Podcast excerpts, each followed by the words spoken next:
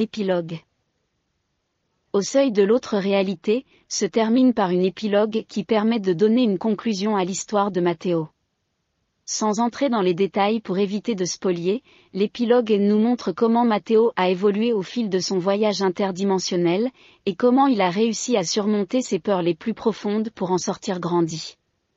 Elle offre une fin satisfaisante à l'histoire qui laisse au lecteur une belle conclusion pour l'aventure de Matteo dans cet univers sombre et mystérieux. Merci à tous ceux et celles qui ont écouté mes histoires. Pour la saison 2 de Fréquence mortelle, mon assistante virtuelle vous racontera sur un fond de musique effrayante. La prochaine histoire sera inspirée sur la route départementale française, en 16 chapitres ou épisodes.